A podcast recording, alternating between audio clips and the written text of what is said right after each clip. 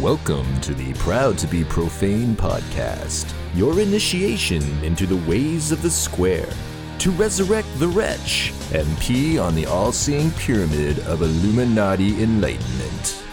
And now, here's your host, Mr. Michael Joseph. Welcome to the Proud to Be Profane podcast. Welcome to episode number 37. And since we're in rather strange times, I thought perhaps it would be fitting to talk about the upcoming election and how it relates to the idea of Americanism from the Catholic perspective, but also by the word apocalypse that can perhaps be interpreted in a variety of ways. But is there even a way of interpreting it that you can use all of those other ways of which people might view it and still be in line with objective reality or an objective narrative attached? And what I mean by that is we have this sort of what I call liberal apocalypse, where their sacraments, if you will, seem to be under threat or in danger, and a meanie faced patriarchal oppressor archon representing the meanie patriarchal oppressive demiurge has usurped their democracy and is holding America in bondage to ignorance. And he's anti knowledge, anti gnosis, anti science, and blah, blah, blah, blah, blah, blah, blah. And to just have four more years of that, it's the apocalypse to them. And then you have the QAnon camp, the WASP LARP, as I like to call it. There's a great unveiling there where there is 4D chess and everything that goes with it. And I don't really follow that, but it's a thing. And then you have the Catholic perspective, which may or may not involve an Archbishop Vigano as a godsend or an Opus Dei agent trying to have some sort of right wing faction take over and steering the New World Order into a Trump apocalypse where, I don't know, Zionist Israel rules everything through vaccines and the right wing version. And then maybe you have some people who are more in the middle and they see all of these different groups, and there really is an unveiling of a lot of different things, but it's showing that there maybe is perhaps a primary issue that is lost amongst this on both left and right dialectics of Americanism or left and right dialectics of laissez faire capitalism and Marxist communism, the Sadducees and Pharisees, the WASP Masonic Alliance, you name it. But perhaps the singularity point has more to do with the sacrificing of children to Moloch, as you find in the Old Testament. But in the New Israel, perhaps it happens in a much more modern form.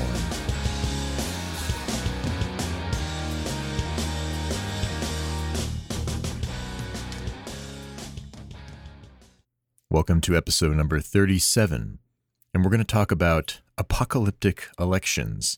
And I know that sounds very ominous, and in many ways I think it is, but at the same time, the term apocalypse is often defined in very different ways.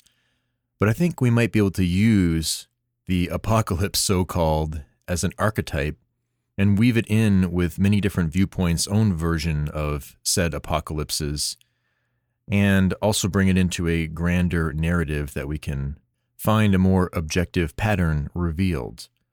But in order to do that, we also have to bring in more metaphysical analysis in regards to how we define or observe said apocalypses. So let's think about what the term means. Well, as far as I know, it's really an unveiling, right? There is something that has been hidden and now is going to be unveiled, and it's going to be very grand and kind of change the course of human consciousness and Going back to the early times of Christianity, that was the context for much of the book of Revelation, the unveiling of Christ and his church, and the mustard seed that grows into Christendom, and the destruction of the Jewish temple, which is basically making the old covenant obsolete, like the dying, withering fig tree. And the new covenant is for all and is weaving together the Jewish and Gentile culture. There's no distinction between Jew or Greek anymore. And this is all stuff that we've mentioned many times throughout this podcast in 2020. And then we also have these themes of the end of an old era or regime and the beginning of a new one in a very grandiose fashion. And then there's obviously themes of judgment, reaping and sowing, and the wheat and the tares, two different camps that seem to separate out to more distinct borders or lines, and the people in the middle are having a much harder time staying in the middle. And from the Catholic or Christian side of it, there's this understanding of a remnant being preserved and protected, an elect, if you will. And then there's the ones who are against God, and it's not going to end well for them. But sometimes people get swallowed up who are innocent regardless, and those would be martyrs. But each side has its own martyrs, and which ones are the more true ones and which ones are the more false ones.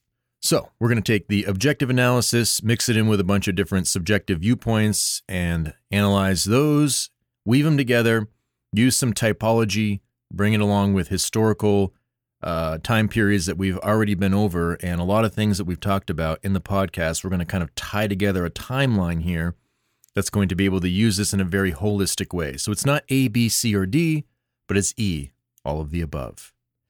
And the other thing I would mention is that no matter what your viewpoint, no matter how secular, you can't get around the fact that everybody has their own religion, their own dogmas, if you will. Even if they say, I have no dogma, well, that's your dogma, that there is no dogma. So it's purely subjective, right? Or just kind of generic, agnostic, if you will.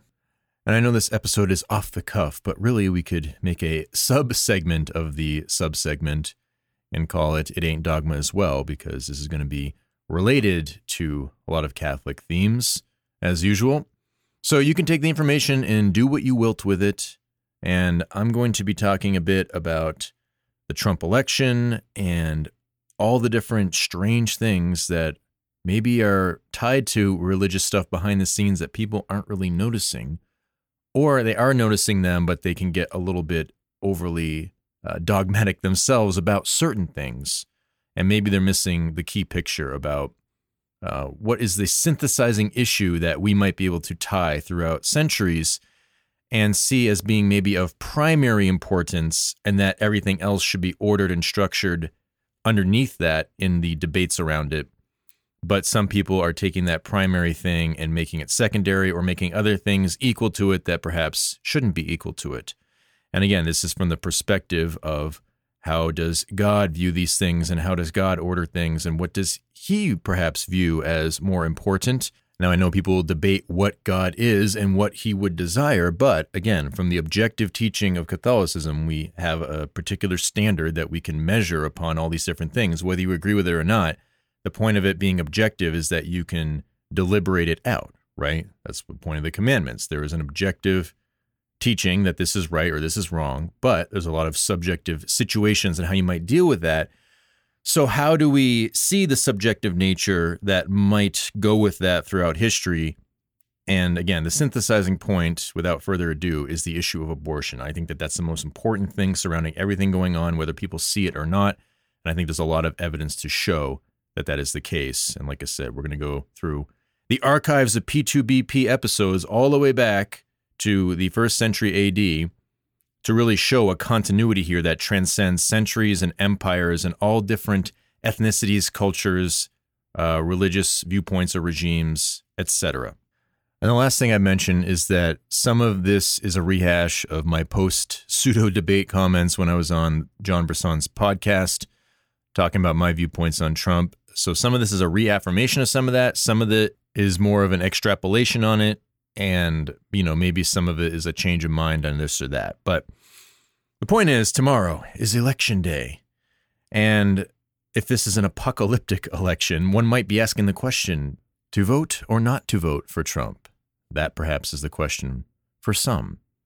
And for the former if they're going to vote for President Trump to what degree do they support the president so i'm trying to have a balanced take here on pros and cons and uh, always having a concern for idolatry or Trump-dolatry, right? The uh, WASP, LARP, QAnon, Trump is playing 4D chess viewpoint. And then the people who say, I'm not voting for either because they're both corrupt and whatever. So between those two polarities or, or viewpoints, I guess, we're going to see a gray area in between. And I think that that's a lot more understandable. However, I would say to vote for Biden is completely off the table for people in the alt media who have been warning about globalist conspiracies for years, and especially Christian or Catholic camps, despite Biden claiming to be a Catholic, right? And we're going to talk a lot more about the specific Catholic aspect of this and people who have concerns about Trump and Vigano endorsing Trump and all these different Catholics endorsing Trump from the more conservative side and how it's uh, being seen as just falling into the dialectic of Americanism and capitalist, you know, WASP conservatism or some sort of right wing Zionist uh, New World Order faction or Masonry, uh, etc. And we'll address that all in the next segment, so I'm not going to worry about it too much here. So let's get the concerns of Trump out of the way immediately. I'm not here to declare Trump Holy Roman Emperor or anything like that, but I think there's some very interesting things that are unique and strange about the situation and perhaps apocalyptic in ways that Donald Trump is not aware of at all, or maybe he is. Who knows? I can't uh, speak for the guy personally, but there's just a lot of crazy stuff going on. And you know, when you're battling for the direction of the new Roman Republic in America and which way it's going to go, well, you're going to have a lot of strange things probably happening. And this really depends on how you order your priorities, like I said. Uh, you have different factions that are going to promote more order or disorder. You have to deal with lessers of evils, the balancing of optimism and skepticism, and in Catholic terms, what are gnats versus camels? What are venial sins versus mortal sins? What are specks versus logs? And I'm just using those even just in a broad sense. And so a lot of people order those things different ways. So I'm going to go through some ways that I tend to order them. But like I said, we can find a consistency with that ordering throughout all the history that we're going to go through. That again goes back to all these different podcasts that we've extensively gone through that really are going to help demonstrate and see the very severe mortal sin of abortion and the sacrificing of children to Moloch, how I believe that that is at the heart and the center of everything going on, both in the temporal and spiritual realms here with this whole apocalyptic election. And before we get into this, the last thing I would say is that there's a difference between the potential for something versus what we know. So, for example, what do we know that we're going to get with Biden? More New World Order madness that we all can agree we don't want. That is just a given. I think that most people wouldn't dispute that. Now, are there concerns with the Trump administration that are tied to some of those things people have been warning about? Well, that's exactly what I'm going to go through here. But what is the potential for those things? And what is the potential also for good things that are in contrast to that, that are against that? And that is where you kind of have to have some faith. And either way, you're going to get one or the other. So would you rather pick the one that has a potential for a more right wing version, even if it's not good, rather than the known crazy Bolshevik leftist one that is overtly horrifying? That to me is the central issue. So, with that being said, to me, the number one concern about the Trump administration and dealing with the next four years and Corona 1984. What is the real actual stance on vaccines and how would that play out? If there are vaccines that are to be distributed amongst the populace to combat COVID 1984, are they to be forced or promoted as mandatory? Now, are they going to be actively or passively mandatory, meaning they can be seen as optional but if you don't take them, you lose all of these privileges that you're used to in society. And what does deploying the military to distribute the vaccine really mean? Because it seems pretty logistically impossible for this nightmare scenario that people would have this big fear porn about where a military officer shows up at your door and throws a vaccine in you and it happens to every single American citizen. Think about the logistics of that you can barely get all of these riots suppressed. Now, I know that a lot of the police are being called back and not allowed to do these things, but nonetheless, really think about that in reality versus the fear porn that's around it.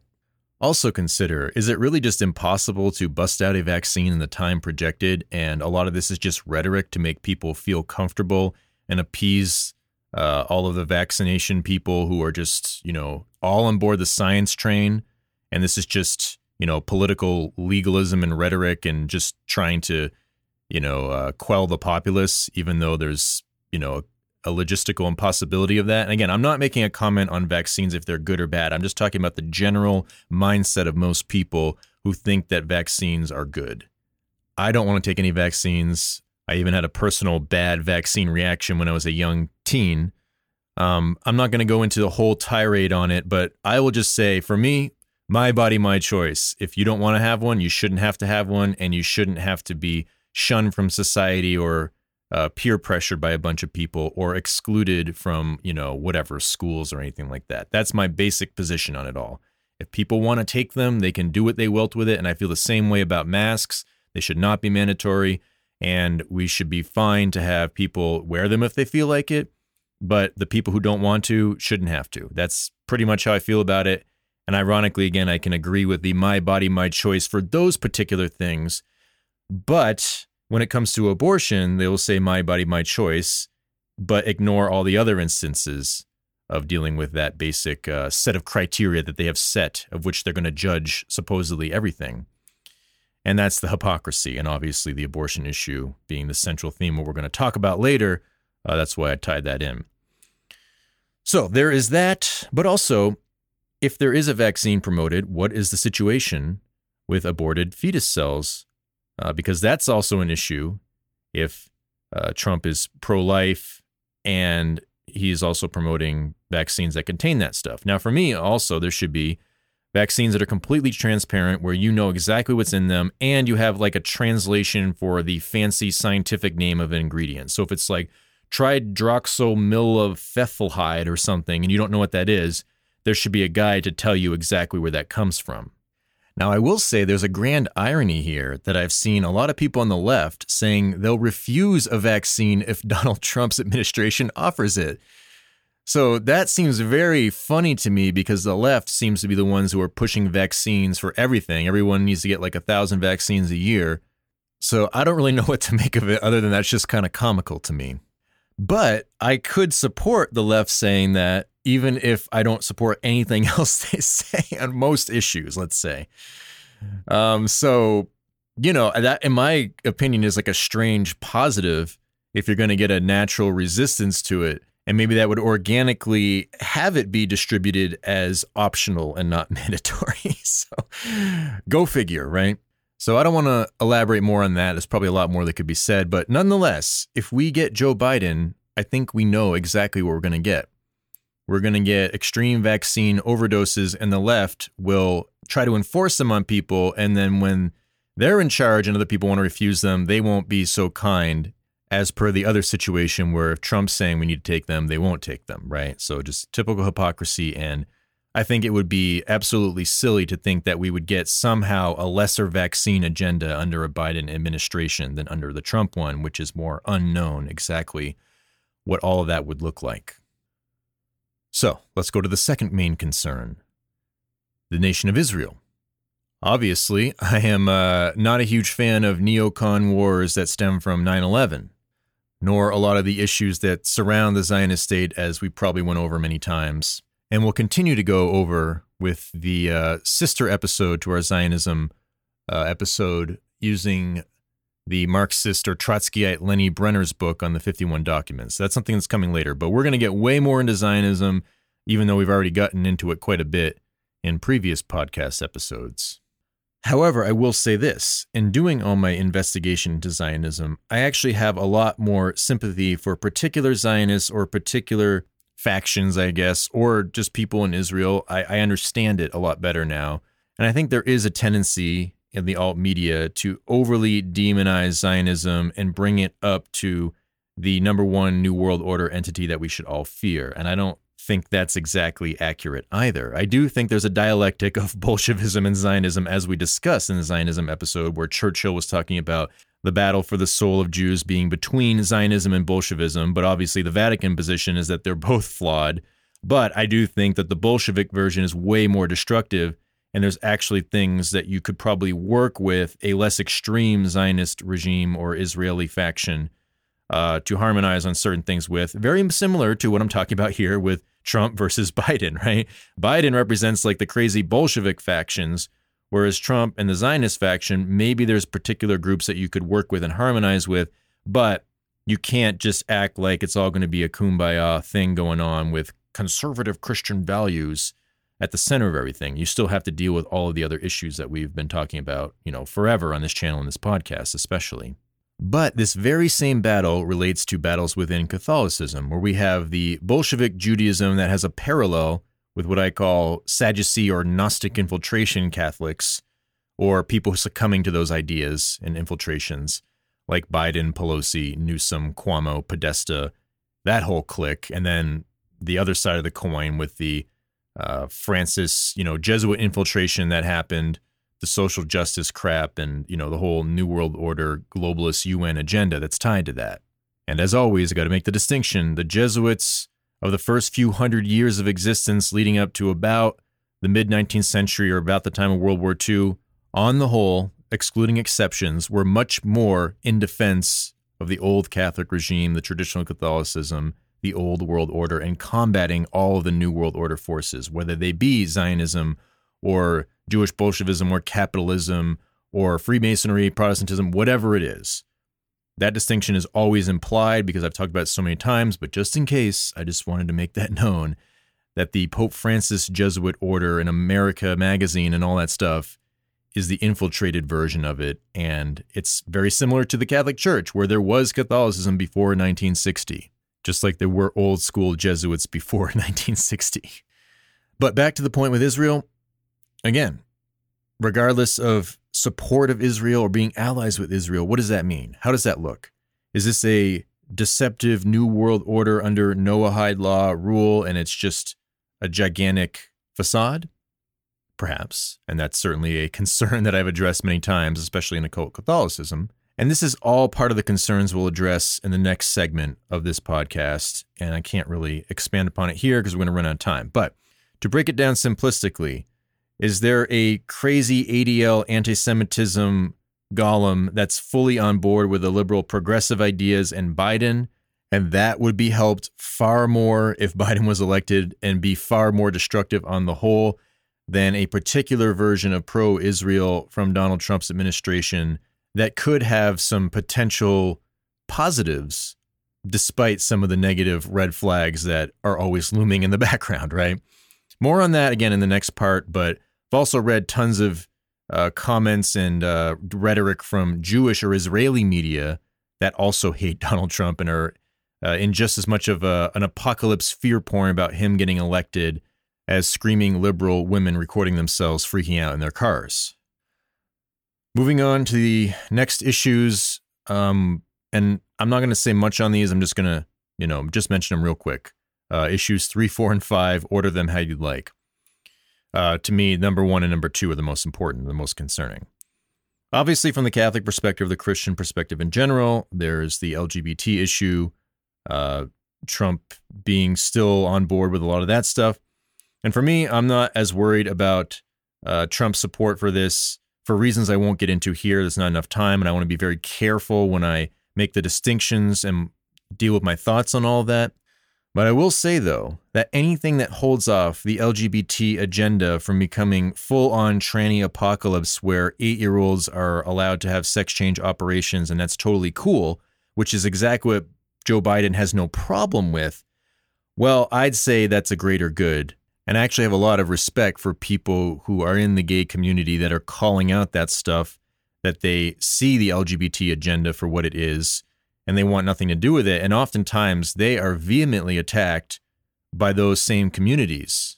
It's the same with black conservatives who are still looking at things in racial terms and more of a materialist sense. However, when they turn away from the democratic plantation, as they call it, and the BLM hypocrisy, they get called quote unquote house Negroes and all these other horrible, degrading things. And it's just really messed up what happens to those people.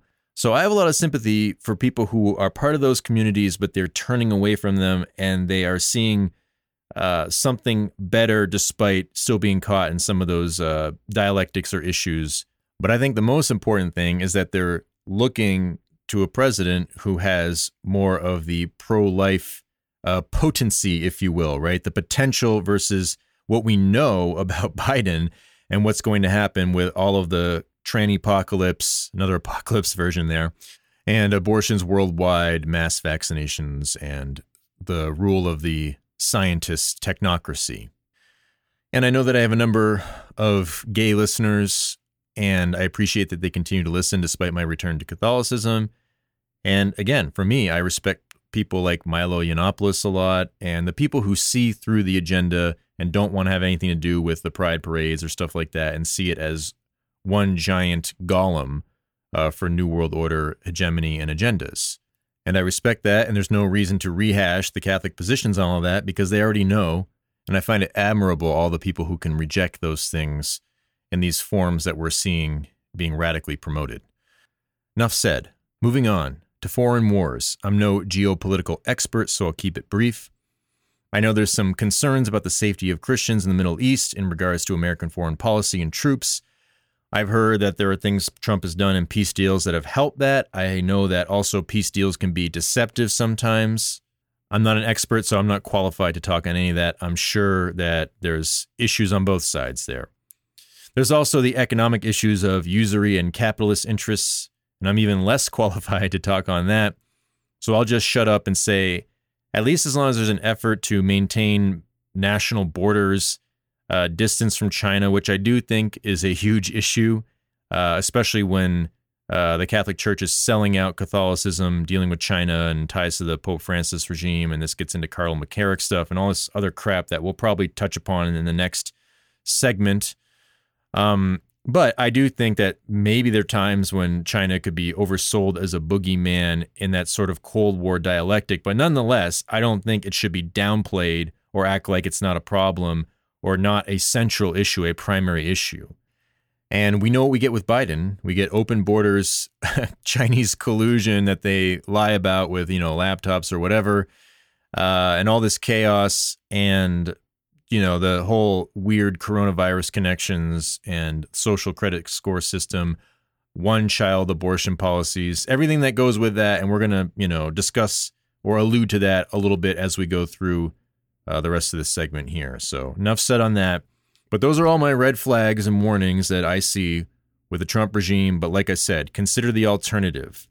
And I know that a lot of these things are criticized by the people who are from the Catholic traditional side, if you want to call it that, who are wary of Archbishop Vigano's endorsing of Trump and all these other supporters, people like, I guess, Taylor Marshall, Michael Voris. And this relates to right wing conspiracies involving Opus Dei infiltrators and right wing masonry and all that kind of stuff. Now, I certainly understand where they're coming from, but I think there's also some straw man attacks that are made on a lot of these folks in many instances.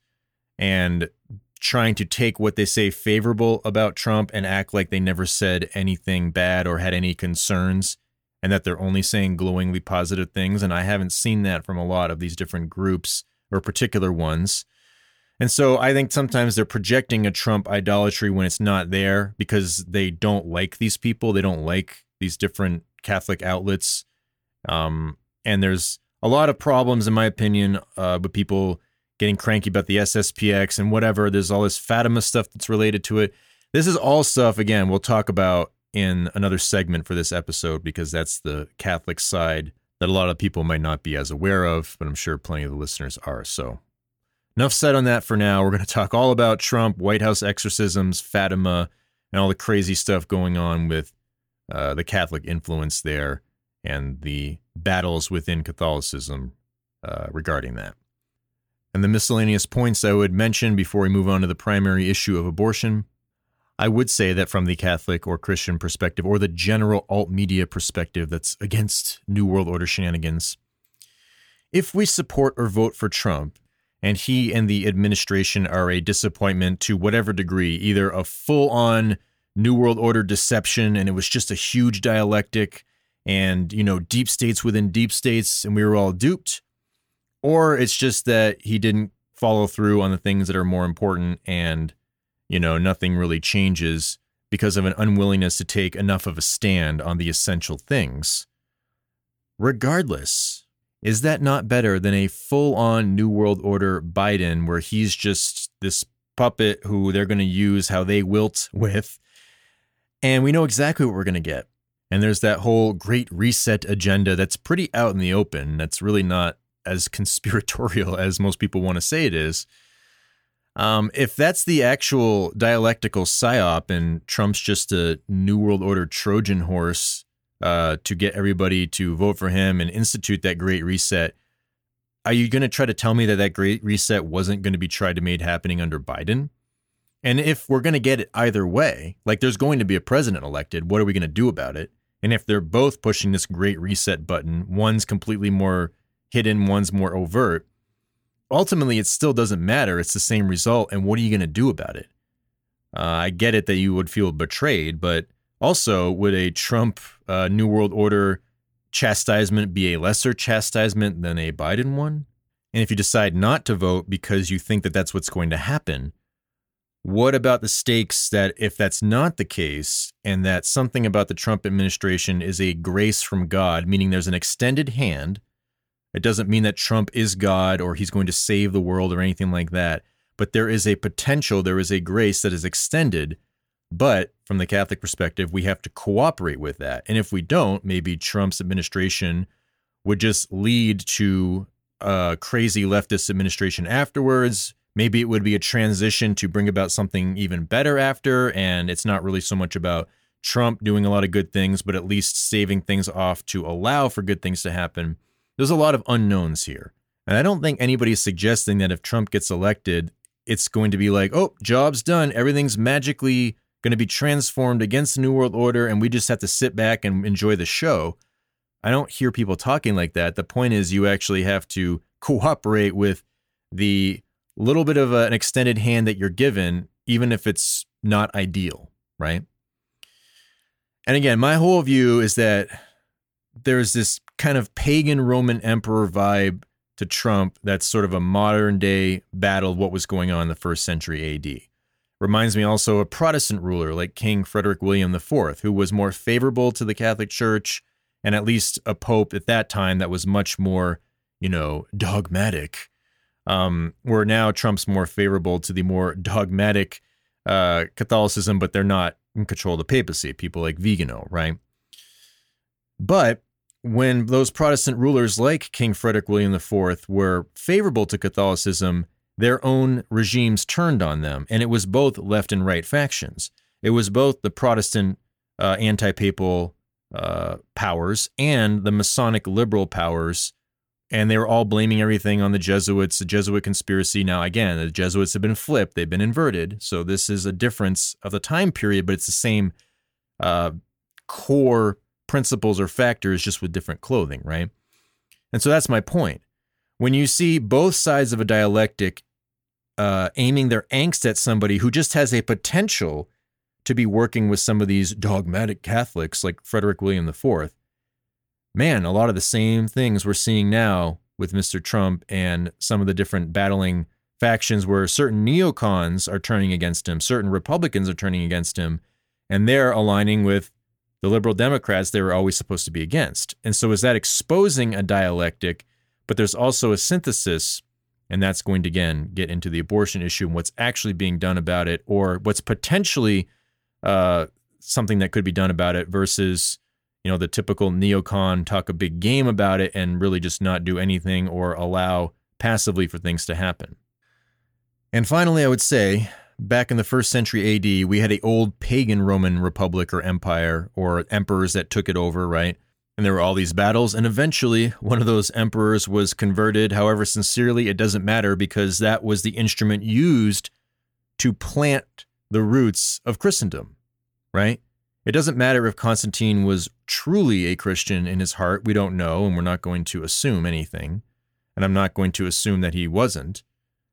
But is that the reality of how these things work rather than this amazing figure who was the most pure Christian of all time and saint? That doesn't need to be the case for God to do something for Christendom, right? And can we apply that same thing to Trump here? And think about America as a new Rome, because if there's any systemic uh, problem in America, it's anti Catholicism. We know this, and we're going to go again through the book Transatlantic Anti Catholicism in the 19th Century. That's really going to be very apocalyptic in its unveiling of just the amount of anti Catholicism that was going around in the 19th century. But that was the dogmatic Catholicism it was attacking. Since 1960, that's a different story. The Americanist Catholicism is the one that's always accepted. So, this is where the battle is, and is the new Rome of the American Empire that's been spread out throughout the world.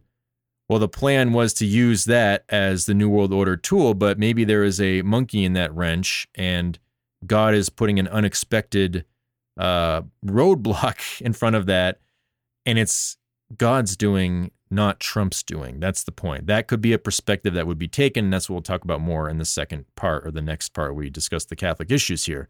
But this would fit the pattern. That's all I'm saying. There's very interesting patterns that you can look at that relate to everything going on. You might have to reorder some secondary or tertiary things here, but the primary things are still there. They're still present, nothing new under the sun. But you also can't predict the future of that because people have free will and how they choose to engage with what they're given, like we said earlier. That's the key issue. And so, from the Catholic perspective, prayer, penance, fasting, and all that stuff, you got to do that no matter who is uh, up for election in the White House and who you would either choose to vote for or not vote at all. None of those things change the foundational core things of what the Catholic Christians or Christians in general should be doing uh, in troubling apocalyptic times and elections. So, with that being said, let's move on to the primary issue and what I would relate primarily to the quote unquote errors of Russia from the Fatima prophecies. Like I said, we're going to go into that more in the next part. But I personally think that that is the primary thing that's attached to the errors of Russia. Um, and I think we can make a good case for it with everything we're going to go through here.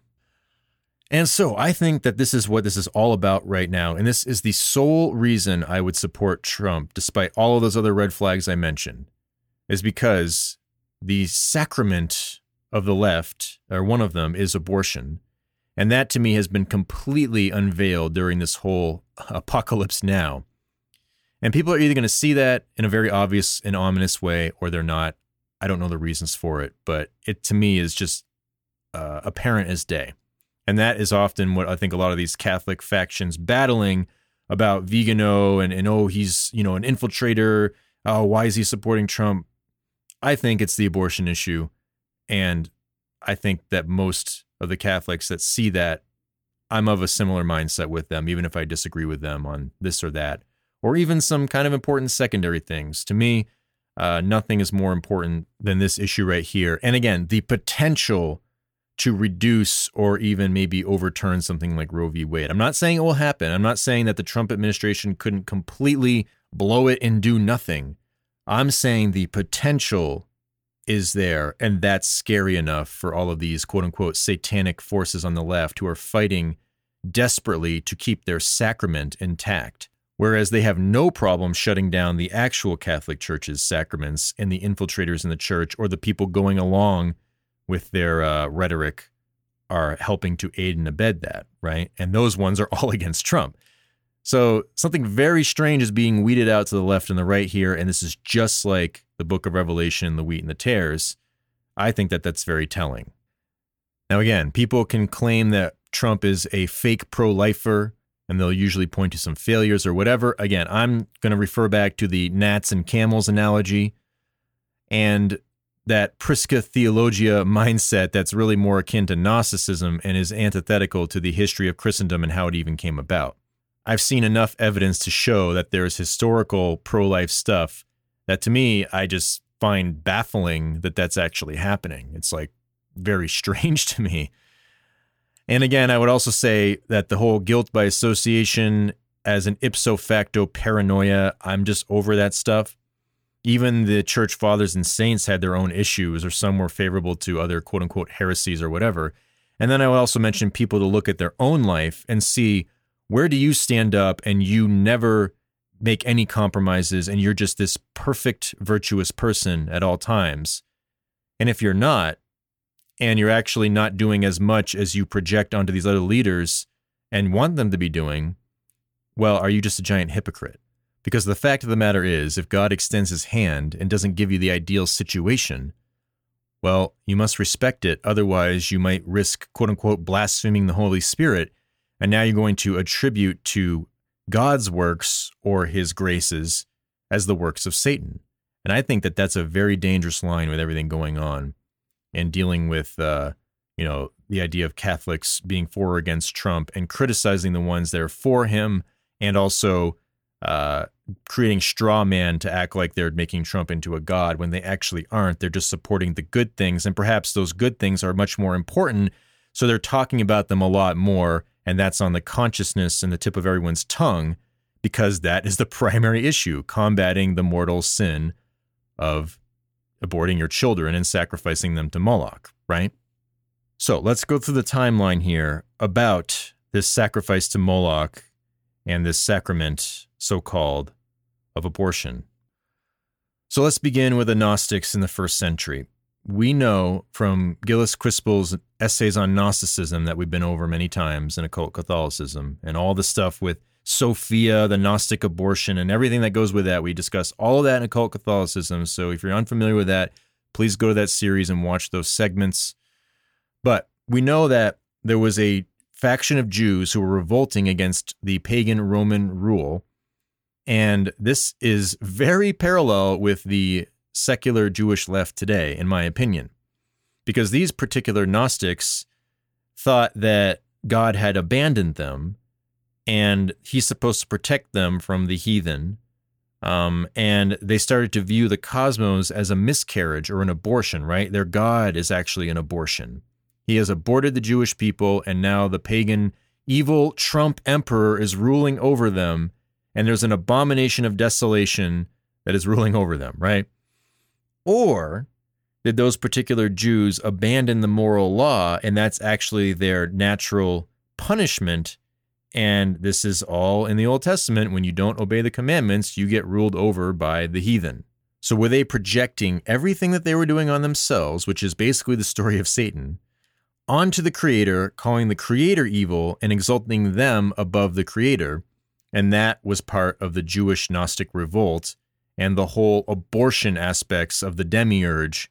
Whereas there were some Gnostics that got mixed in with, I think it was like Plotinus, where the demiurge or the Creator was more of a neutral figure or even perhaps good. And that is really, I think, what a lot of the, you know, Christian states were asking of people. Even if you don't believe in God or you have a generic conception of him, as long as you can associate that with something good, you're on a better path than saying that the God of creation is evil in an abortion and that physical creation is evil in and of itself, which is what the Gnostics believed. And recall that women were representative of this demiurge because childbirth is seen as a good thing. But to these Gnostics, that would be trapping another soul in matter, and therefore childbirth would be evil. Therefore, having abortions would be like a sacrament to them, if you can see what I'm saying. And so, as we mentioned, we see this same strangeness reflected here, where we have the Roman Emperor Trump representing the evil demiurge. Remember, go back to the Trump tarot cards we talked about. There's all of that weird Gnostic symbolism where he is portrayed as the lion serpent, you know, the serpent tail of the American flag that Trump's sitting on. He's always depicted as like a lion's head. That's his campaign logo. And he's holding the world in bondage, right? The Sophianic wisdom in exile is in bondage, right? And that's just an allegory for the diaspora that these Jews were put in. And out of all the Jewish factions, it's really the liberal Jews who hate Donald Trump more than anything. And ironically, we'll call him a Nazi, even though he is much more favorable to Israel and is seen as like the most Jewish president ever by Israel. So is that just the funniest hypocrisy ever, just taking it on a purely measuring the same standards value? Uh, not talking about any of the red flags of Zionism or Israel, just on that strictly one to one equation. It's just a great irony.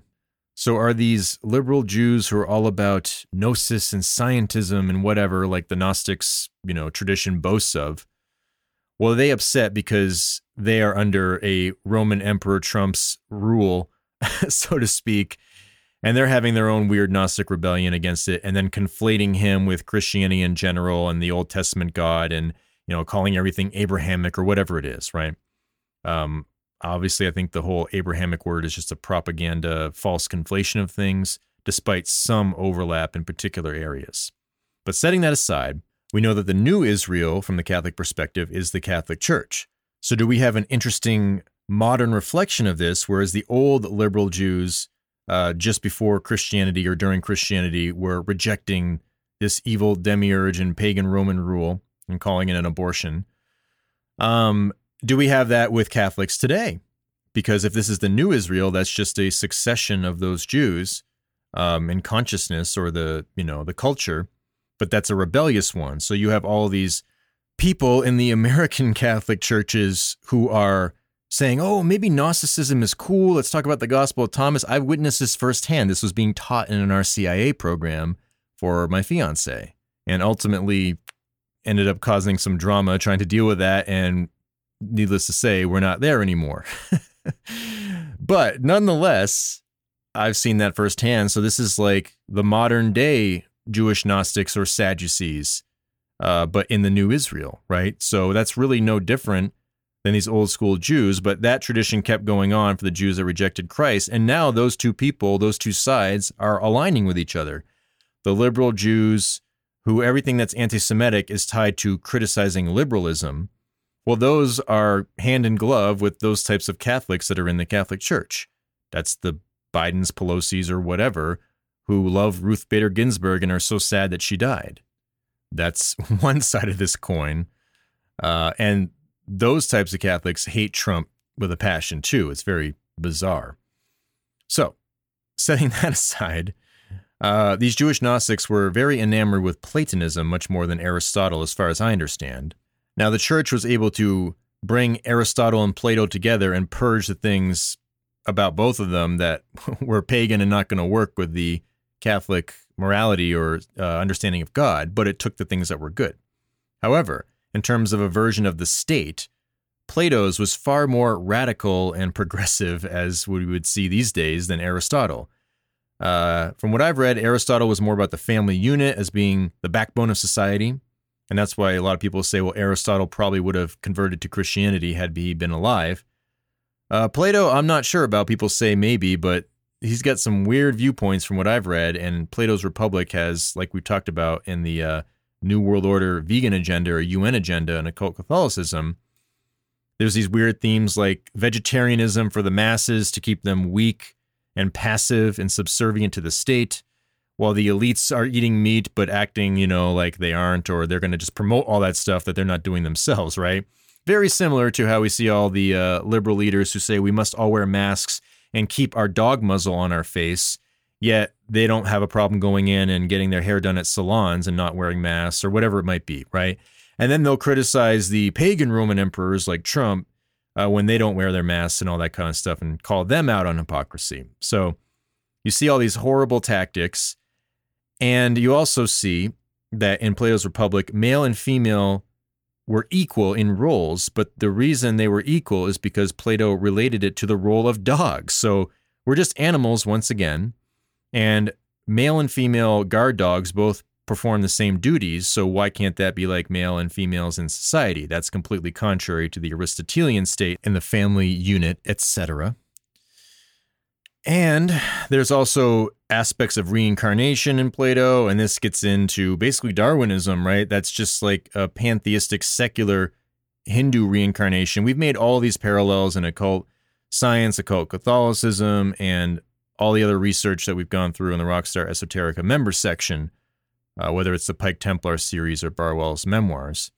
The state also would have their own breeding programs, and it's kind of complicated, but they had this way of arranging people to breed, but they thought that they were uh, getting things by chance by drawing lots, and then they'd have them go off and have sex, have children, but then the children became the property of the state, and children were seen as like kind of common property. Know, again, very like that communistic nanny state model. And the state is basically God.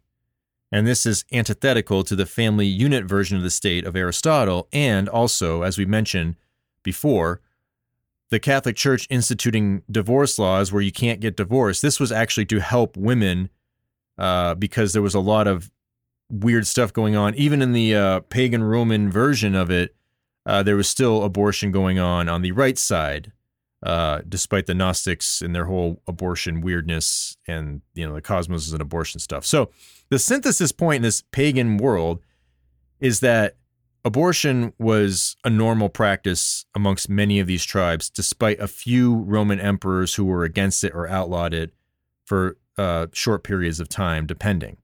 But this is back to the Old Testament culture where the difference between the Jews before Christ, that is, this is very important, and the Gentiles surrounding them is that the Gentiles were the ones all sacrificing their children to Moloch. They were practicing infanticide in whatever version. And the Jews were supposed to not succumb to that, despite that they did a lot of the times, and then they were punished for it. This is very similar to the Catholic Church being the new Israel, and you have all these Catholics saying you can be pro choice Catholics because you're deferring to the state as God, just like Plato's Republic, over your own religion, and that is the sin of Americanism on some level. So you see it all repeating here, but it's different clothing, and you have to go from the first apocalypse an unveiling of the Greek and Jewish culture being merged together in the new Israel and the Catholic Church. And you have to apply that new paradigm of the Jews rejecting that and forming modern Judaism. That brings in a whole different set of circumstances and reordering of it in modern day. And so we can also recall from Gilles Quispel's essays on Gnosticism that there is a dialectical Marxism that was built into the rhetoric of these early Jewish Gnostics and the idea of Sophia and exile in the diaspora. And they were searching for this utopia, and that history was a result of dialectics of people worshiping the demiurge. And now finally, their tikkun olam secular Judaism, or even maybe like Kabbalah Judaism, like we saw with Bnei Baruch, that's all tied to liberal progressive values, LB, uh, LGBT abortions, and all that kind of stuff. That's their utopia, and that's that Jewish revolutionary spirit coming from like that Gnostic Jewry or that Alexandrian Jewry that Freemasonry boasts about uh, being successors of, right? So that's kind of like that progressive Masonic Jewish alliance there. And on the opposite side of that, we have the pagan ethno state like the Nazis having that dialectic with the Zionists who are like the Pharisees, right? So there's like a Phariseeism of the pagan tribes in terms of, you know, their purity and, and whatever. And you have that in the Jewish side as well. So that's the dialectic of Zionism and Nazism. Whereas the other dialectic is like, you know, the Jewish liberals and then the French Revolution progressive tradition or whatever that turns into American liberal democracy. So there are two factions, and I get that the Zionist one is the concern from the Trump side, but how much of that is actually tied to an ethno state versus just a general uh, Christian understanding of it? And I think that that is something that is very different, in my opinion, and why there's a bit more hope in that versus some of the dangers that I see with Zionism in the more radical forms. That is the distinction I would make. Um, but a lot of people are going to just conflate it all. And I think that that's why trying to go through the Zionist uh, understanding and the different factions, like we've been doing, is really important in all of this to kind of flesh that out around Trump's relationship with Israel. And we'll get more into that, you know, in the future. And so, this whole Sophia and exile dialectical primitive Marxism from these Gnostics, this is basically seen as the liberal progressive tradition. You know, that's their roots. Uh, and this we can find ties to the Greek pederasty culture. We talked about, um, you know, the chattel slavery, the transatlantic slave trade coming from the Muslim Turks that had that LGBT ruler culture and it was enslaving Christians. And that's actually probably the real source of the slavery that everyone complains about in uh, American history that the Protestants were succumbing to. And this is all stuff that we deliberated again in part two of the uh, COVID 1984 and racism, right? From the book Christian Slaves, Muslim Masters, which is really important for anybody to read, I think, who is sensitive to the slavery issues in America. And show it's it's a lot different than you think it is and it's not so quote unquote black and white uh, as much as people want to make it out to be that way. And also consider that the quote unquote dark ages that the Enlightenment was constantly railing against, well, that power of Catholic Christendom usurped this faction of Alexandrian Jewish liberals, especially when Cyril, the Bishop of Alexandria, who was made into a saint, how dare the Catholic Church have made this horrible, bigoted person, Cyril, into a saint who rouse up the Christian mob to kill the free thinking Hypatia, right? We've seen all that propaganda coming from Carl Sagan, Albert Pike, Manly Palmer Hall, at Madame Blavatsky, right? The Freemasonic Theosophical School of Occult Science. uh, basically had their own LARPing history on making Cyril of Alexandria the evil baddie, the evil demiurge, and then making Hypatia being this amazing free thinking person. And we've already went through that, so we're not going to rehash that here. We're not going to make a big long tangent on that. But nonetheless, it's certainly a factor here. And then again, we have the weird stuff tied to the Gnostic Gospels, uh, the Gospel of Thomas. And I know people debate and say it's not really Gnostic, but usually it's seen as being Encratite Gnostic factions. So we're not going to get into the uh, semantics of that. But we know that at the very end of the Gospel of Thomas, very conveniently, they, they throw it in at the end. Uh, there's the uh, apocalyptic bomb that's dropped of women aren't being worthy of life that supposedly the apostle Peter, the rock of the church, says to Christ. And then Christ's solution is that, oh, we just need to make them into men, transgender them. Obviously, the left will uh, make a spin on this into being an equal rights statement, right? But the idea that women were seen in their femininity as being evil intrinsically. And that was of the Gnostic demiurge, the Catholic creator god, and we got to get rid of that. That is what a lot of these radical Gnostic factions were supporting. And we tied it to all the weird transgender stuff going on in the Greek cultures, Venus's penises, right? And this also gets into the Crowley ritual magic weirdness, where in Crowley's mind, ritual magic is reenacting the myth of a deity in order to, you know, empower your will or whatever goes with that. So that's why having an abortion, you're recreating the Gnostic myth of Sophia, aborting Ialdabaoth, and like we see with the Hollywood movies, Rosemary's Baby, directed by the liberal Jewish Polanski, um, who may or may not have pedophilic ties to him, or at least a raping of a, a young girl. Uh, screwed up story. We're not going to elaborate on that. Um, also, you know, Prometheus, the girl getting the black goo and having the abortion of the demon spawn, and all that stuff tied to that Gnostic myth uh, which tends to come out of liberal Hollywood, uh, whether it's Jewish factions or not. It's all the same thing that's tying back to this Gnostic weirdness in abortions. I think what we'll do is we're going to start to wrap it up here. And in the next episode, I'm going to make it free because it's a continuation of the abortion issue and that common thread that's leading all the way up to the battling factions today.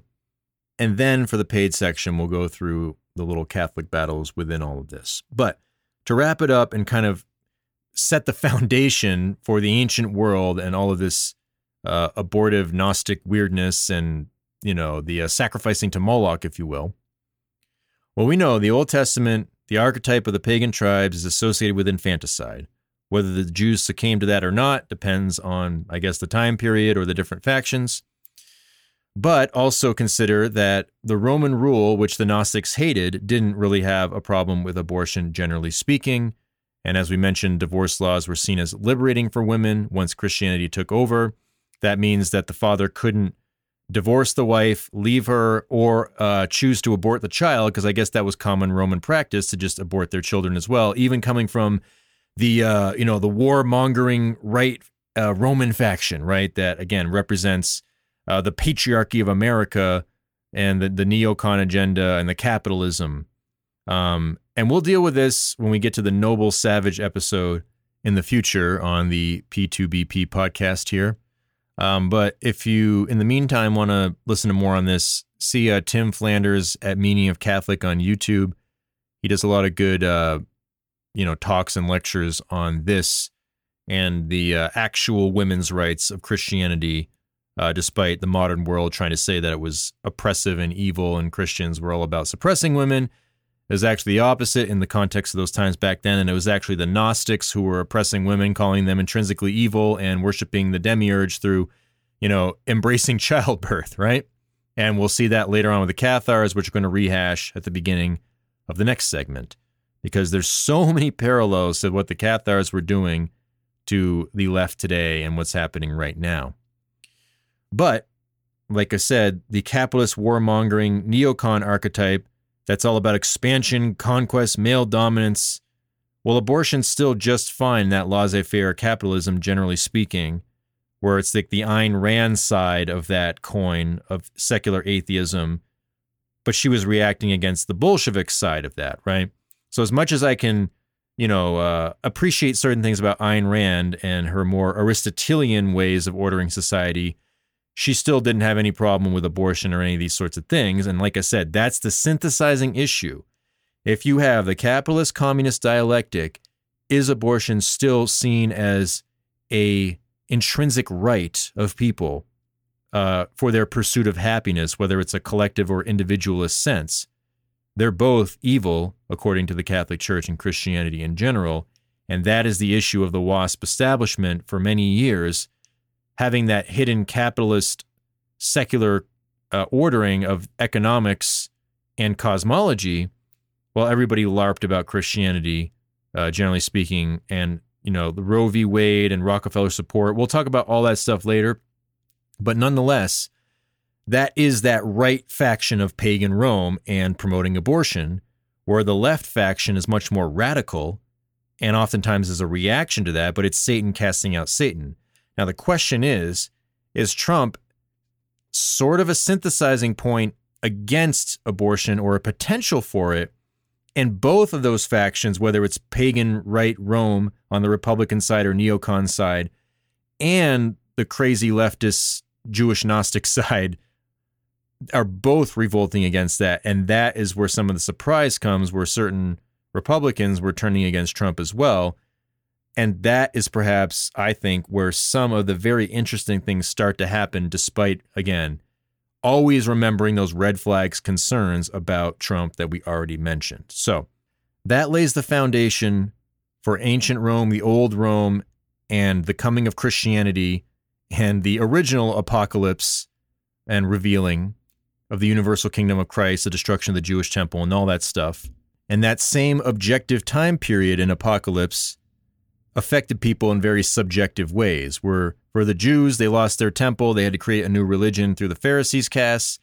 The Gnostics were basically wiped out and really didn't make any sort of comeback until uh, the Cathars, really, in any overt sense, even if they're lurking in the shadows, right? And all that stuff coming out of Constantinople and the dualism um, and but that was about you know thousand years later or so. Uh, and then you also have pagan LARPing during that time, and that brought about the noble savage of the Enlightenment, where Christianity usurped all these amazing pagan tribes who had it all right. And we need to go back to that, whether it's the Aryan uh, noble savage of the Nazis, whether it's going back to the wisdom of the Mayans in the Americas, whether it's going back to the ancient Minerval republics like in the New Rome in America. All that stuff, in my opinion, is repeating itself in very interesting ways. So, this new Rome, what's going on now with the culmination of all these things happening in this apocalyptic election where Donald Trump seems to be at the center of it and who is unveiling, however subconscious it might be around Trump or any of the administration or the people who are attacking him, very interesting spiritual battles at play that relate to everything going on, like I said, back in the old Rome as it is in the new. And a lot of people are conflating things that don't go together, but also trying to separate out things that actually do go together. And we're going to try to place it in a more coherent, objective order throughout all these different incarnations of history leading up to the present as we extend on this in the next segment of this episode, which will be free again for anybody who wants to listen and deal with this fundamental issue of what was called sacrificing your children to Moloch. To gain access to the second hour, head to www.rockstaresoterica.com and become a member to gain all access to all content at all times. Or to purchase individual episodes, such as this one, head to schism206.podbean.com.